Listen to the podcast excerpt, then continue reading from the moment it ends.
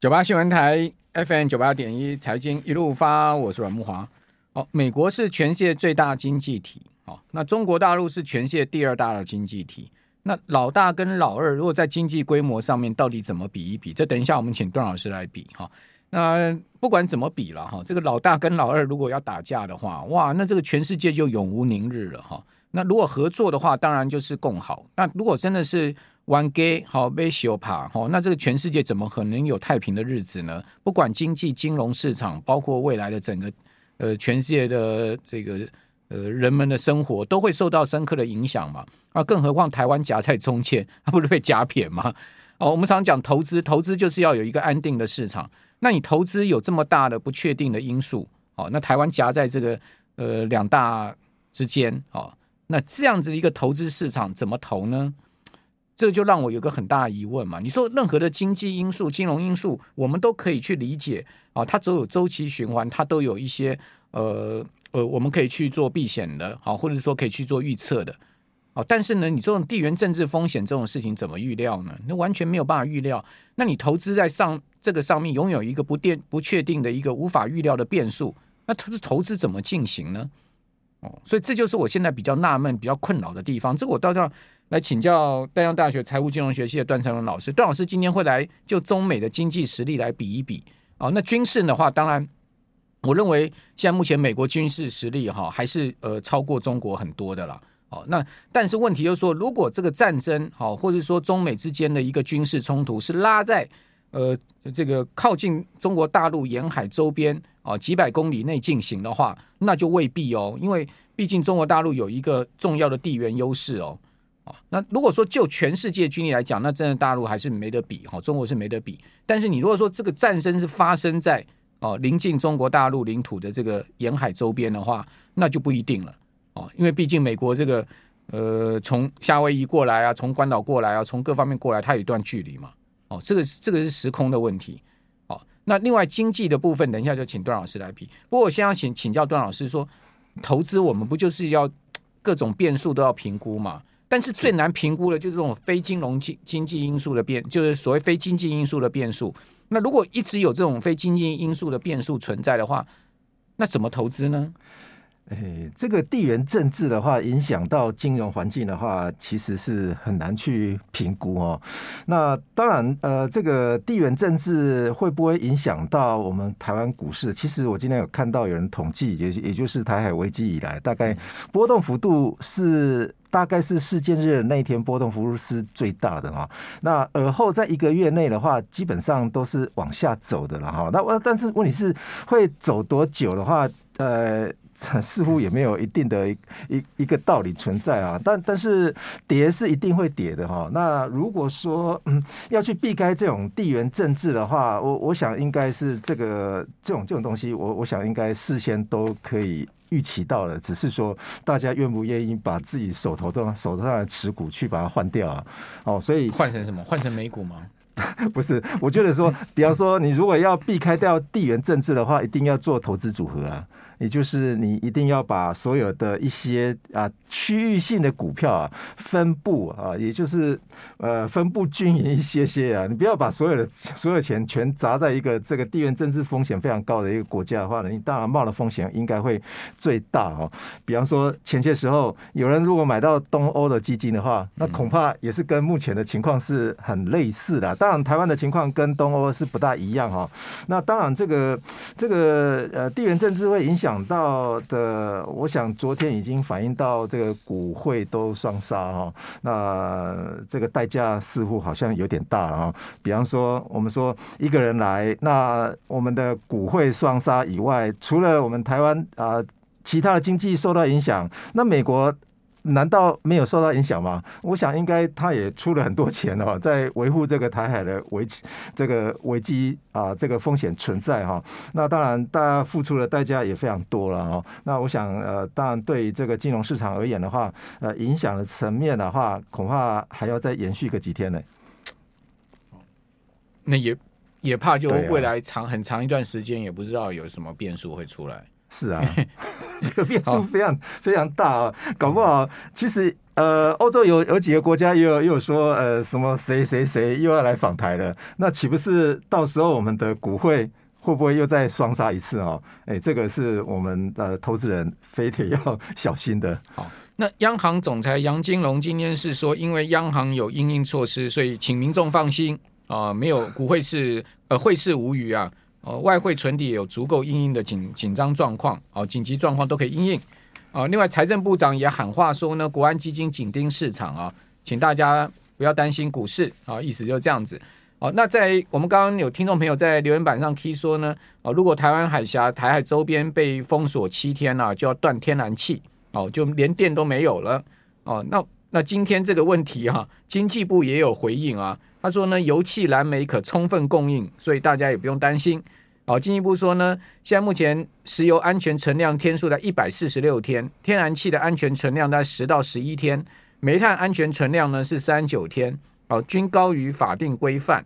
而且呢，他说石油、天然气跟煤炭都定有安全存量规范了，哦，同时采取多元来源供应了，哦，平时以备妥存量可以充足供应，无虞。哦，哦，这个是经济部的说法，哦，但是他也有讲哦，哦，这个天然气真的只有十十天而已哦。天然气的存量只有十天，万一这个真的整个被封锁的话，十天后就断气了。断气的话，不是说真的会没电可以发了。哦，那个核四赶快启动一下，也许还可以补一点嘛。是啊，这个是不是这样子？当然是。我觉得但但核四的燃料棒都已经被运回美国了，所以大概也没办法启动了。对啊，啊只能核核一、核二、核四、核三六号机六部机组全力发电，水力发电再给它盯下去。哦，台湾能发的电，煤煤呃火力发电全部给它盯下去，就是煤炭的部分。看可以撑几天？那我我想那个半导体厂商可能踹了蛋了。那另外，中国大陆今天也进天然砂销往台湾哈。我看到今天国产股价就大跌，快半半根跌停板嘛，因为这个水泥要用到天然砂哦。不过经济部是说呢，近年进口比例低于一趴了，所以唔惊了哦，不用担心哦。呃，那至于说混凝土业者说呢，料源不同，影响也是比较低的哦。说环泥国产啊。哦，中南部厂区多采用本土砂石，哦，国产中立以北的厂区砂石呢，有部分进口，那就是从中国大陆进口。哦，另外从东部运送，哦，还有呢，台泥亚泥旗下的混凝土事业则是由东部供应。那东部供应的话，就不是从中国大陆，那从东部中国大陆的话，都是从这个、呃、西西边进来嘛，对不对？是。好、哦，所以今天国产股价是跌比较重。哦，那半导体业者讲说进天然砂，呃，半导体业者说毫无影响。那至于抵制食品进口，财政部说呢，我对中港出口已经降到二十五趴了，所以食品进口呢，呃，就算你抵制了哈，也就二十五趴的一个情况了。那中国官媒是说反制不是一次性，是长期的组合行动哦。好，那这些就跟听众朋友用标题式的说到这边。那马上请教段老师，现在目前美中两两大强的这个经济实力怎么比呢？呃，其实目前来看的话，在 金融面还有科技面。啊，基本上我是认为是美国，当然目前的胜算是比较大了哈。那当然，呃，这个未来会不会中国超车美国哈？那在二零一七年的话，我想如果用一张图形，应该就可以解释为什么美国从二零一八年就开始打啊中美贸易战哦。大家看一下这张图形的话，我简单解释一下哈。上面这张图形的话是所有产品。的一个啊、呃，这个全球的价值链啊，也就是贸易的价值链哈。圈圈的大小的话，代表它的贸易金额的大小。从两千年到两千一七年的话哈，我们看到一个现况，也就是呃，中国的部分的话，突然间它的圈圈冒大了。原先两千年的时候，最大的是美国啊，再来是日本，还有德国。哦，也就是啊，这个呃，蓝色的部分是美国，红色的部分是日本，互相间的线，它的线是贸易的贸易的部分呢，也就是谁进进出口它的啊这个国家。那在整个图形里面来看的话，如果用全货币呃全呃全商品来看的话，基本上我们可以看到说，二零一七年的话。突然间啊，那个中国大陆啊，冒出一个大圈圈出来啊，这个恐怕连美国或者是其他国家的话，都会觉得说非常恐怖哦。那下面那张图形的话是资通讯，下面这张图形的资通讯哈，一样的道理哈。我们看一下两千年的时候资通讯的部分哦，也就是这个图形的话哈，我们两千年的时候资通讯的话，最大的还是美国。哦，也就是它的贸易金额，贸易也就是全球的这个价值链的贸易金额哦。美国部分圈圈最大，它往外输送的那些啊单位是一个国家哈。那第二个是日本，那第三个话也是是德国，一模一样的哈。那当然，我们把它挪移到二零一七年来看的话，哎，突然间中国大陆又串起来了。嚯，它那个圈圈啊变大了，而且周遭又出现了一个国家，那个国家那个代码它上面写的是 TAP，这是台湾。嗯，好，所以台湾跟中国大陆之间的资通讯的一个关系的话，也非常紧密啊。所以这张图形呢，可以表达说，其实美国在二零一七年就已经警觉到这种情况的话。那当然，二零一八年就要开始来一个中美贸易战。那到二零二零年的状况呢？对，那如果到二零二零年的状况的话，好，我们这边先休息一下，等一下我们再详细的解读哈，这个几个圈圈它所代表的意思是什么？等一下再请段老师详细的跟大家谈一谈。九八新闻台 FM 九八点一财经一路发，我是阮慕驊。哦，段老师今天带来这张图啊，就说明了为什么美国啊要从二零一八年开始打贸易战，哈，积极的对付中国。好，其实它其实源自于两千年一直到二零一七年、一八年，哦，这个将近二十年的时间呢，中国大陆的整个经济实力、哈贸易实力，包括军事实力，各种实力的崛起了。好，那当然，因为贸易战它本身是经济金融战，哦，但是呢。呃，这个台海的问题呢，就不是这个经济金融战，就是另外一种战争形式了，对不对？那我们可以看到，呃，段老师这张图是从两千年对比二零一七年，哦，总共十七年的时间。那这个圈圈大小哈，就代表它的一个呃，这个呃所谓贸易总量，对不对？段老师，对对。好，那大家发现二零两千年的时候，这个图图形上面，中国大陆中国根本就是几乎就是呃小咖了。小小的一个小小咖，大家有没有看到 两千年的时候啊？这个资资讯通讯产品、资科技产品哈，中国大陆根本就是一个小小的一个红点小咖，日本是一个大咖，对不对？美国是超大咖，而且韩国跟我们台湾都是依着啊这个日本，对，韩国、台湾都是依附日本的这个资资通讯的这个贸易对手国了，好，贸易贸易国。哦，那那那这个中国大陆基本上就是一个呃相对小小小小小朋友，对，好，大家一对照两千二零一七年，哦不得了，日本消失了，对不对？对，中间变成是中国了，哦，中国现在呢，呃，取代日本的这个资通讯地位，然后在全世界贸易的这个地盘上面占据了过去日本的地位了，然后台湾、韩国全部依附中国了，就变这样子。对啊，所以美国看到当然紧张啊。对啊，他看到这个有人做这种分析的话，哈，基本上他一定要先把科技啊，先牢牢的抠 住，先打片法案嘛，先打对啊，先打贸易战嘛。所以在二零一八年的时候，哎，他就开始在打贸易战了哈。嗯、那我们可以看下一张图形的话，大概这个就可以比较清楚哈。那呃，下一张图形，其实下下一张图形的话是在。呃，我们提到的是说关税的部分，关税的部分呢啊，我们从二零呃一八年开始的话哈，二零一八年它还没有开始提高关税哈，那整个中国大陆跟呃这个美国啊，在互相呃这个打贸易战的时候啊，打到二零二二年今年截止哦，呃，中国大陆对美国课的关税权重加权的平均值的话是二十一点二 percent，嗯，哦，那美国对中国大陆的权重加加权的话是十九点三，那大陆的关税还比美国高哎、欸。对对，但是因为有时候它出口出口的价值量是不一样的，嗯、这只是关税的税率哈。那这是税率了，这是税率加权平均就对了。对对，加加权平均哎，所以美国的部分的话，对中国大陆是十九点三。嗯，但是如果说我们看美国对其他国家的话，是降到三趴。嗯太离谱了，这个价差实在是非常大，差差了十六个百分点。对对对，也也就是说，之前中国对其他国家也是只有六点五啊。对中国对其他国家的话，它原先大概是在八趴左右，所以有降到哎，有降到六点五趴左右了哈。那当然，这个是呃对其他国家跟对美国的部分的话，因为美国在课征呃这些中国大陆出口到美国的这个关税的话，它节节升高啊，所以它每一升高。那就看到中国大陆也跟着升高啊！你看这个是因果关系啊，哦，所以你升多高，我原原我原先多高，我就我就加码哦，我就加码继续升哈。那当然在红色的部分的话，呃，是一个贸易战的初端了哦。那后后续在两二零二零年之后的话，基本上呃，他们好像签了一个协议啊，所以美国有降一点点关税，中国也跟着降一点点关税了哈。那所以维持到现在为止的话。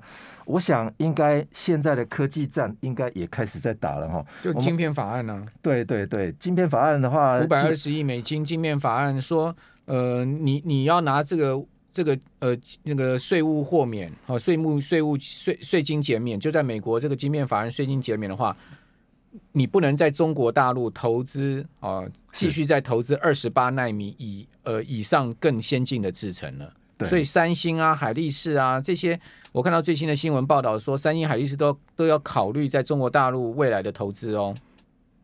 哦，然后呢，韩国厂商讲说啊，不然你不爽的话，你去跟美国讲啊。对啊，那那当然，这个贸易战打到现在为止的话啊，我也觉得很奇怪啊，贸易战这么打法哈，那它的产品互相间出口到对方国家，竟然从二零一八年啊。啊的每它是增长率哈八趴，现在二零二二年竟然会增加到二十趴，这个美国出出口到到到中国的，那中国出口到美国的话，那中国产的那二零二二年增加了十九趴，所以贸易战越打，结果出口竟然到。对方国家是越那个那个百分比是越来越高，这也告诉我们，就是说，其实两国的呃商品贸易的依存度其实是不可能因为这个关税而下降嘛，反而还会增加嘛。是啊，对啊。当然，这个是一个呃整体的贸易来看的哈。那我们说这两个国家基本上它的纬度是差不多。那美国大概三亿多人口，那中国大陆是十四亿人口。那当然，在中国大陆而言的话，它最缺的应该就是农粮食品了哈，食品业哈。所以呃，我们来看一下另外另外一个战场哈，也就是科技业哈。我们看左手边这个图形的话，左手边这个图形的话是呃这个呃独角兽的加速哦。那独角兽的加速的话，我们看中国大陆也慢慢的在崛起哦。它独角兽加速的话，截至二零二二年，这资料是二零二二年三月份的资料哈。那目前大概是一百八十几家了。那资料上面的话，中国大陆是一百八十家，美国是五百五十四家。所以科技业的部分的话，呃，美国还是目前是独强了哈。那当然，呃，是不是未来中国大陆会慢慢的呃逐渐的在攀升呢？我认为是可行的，可有有可能的哈。大家想到说科技业的话，最重要的投资那就是 R N D 哦，也就是这种研发经费、研发的经费哈。研发经费的话，其实美国也看到了这种情况。美国的研发经费的话，目前是输呃中国大陆哦，所以中国大陆很敢花这个研发经费的部分哦。这个是呃，也就是这个问题，就是说有。这个经费投下去有效没有效了？是效效率的问题。对，我觉得大陆有很多研发经费，可能中间存在很多问题。没错，没错，效效率化的问题。对对对对，当然他也只能说，呃，这个让部分的人先赚大钱。这个之前他们的论论呃论点就是这样子的哈。那当然他只能说用瞎子摸象的方法啊，呃。我觉得他瞎子摸象，毕竟还有他的道理存在了哈。那撒钱撒多一点的话，基本上还是有部分的回收哦。那这个是科技业的部分哈。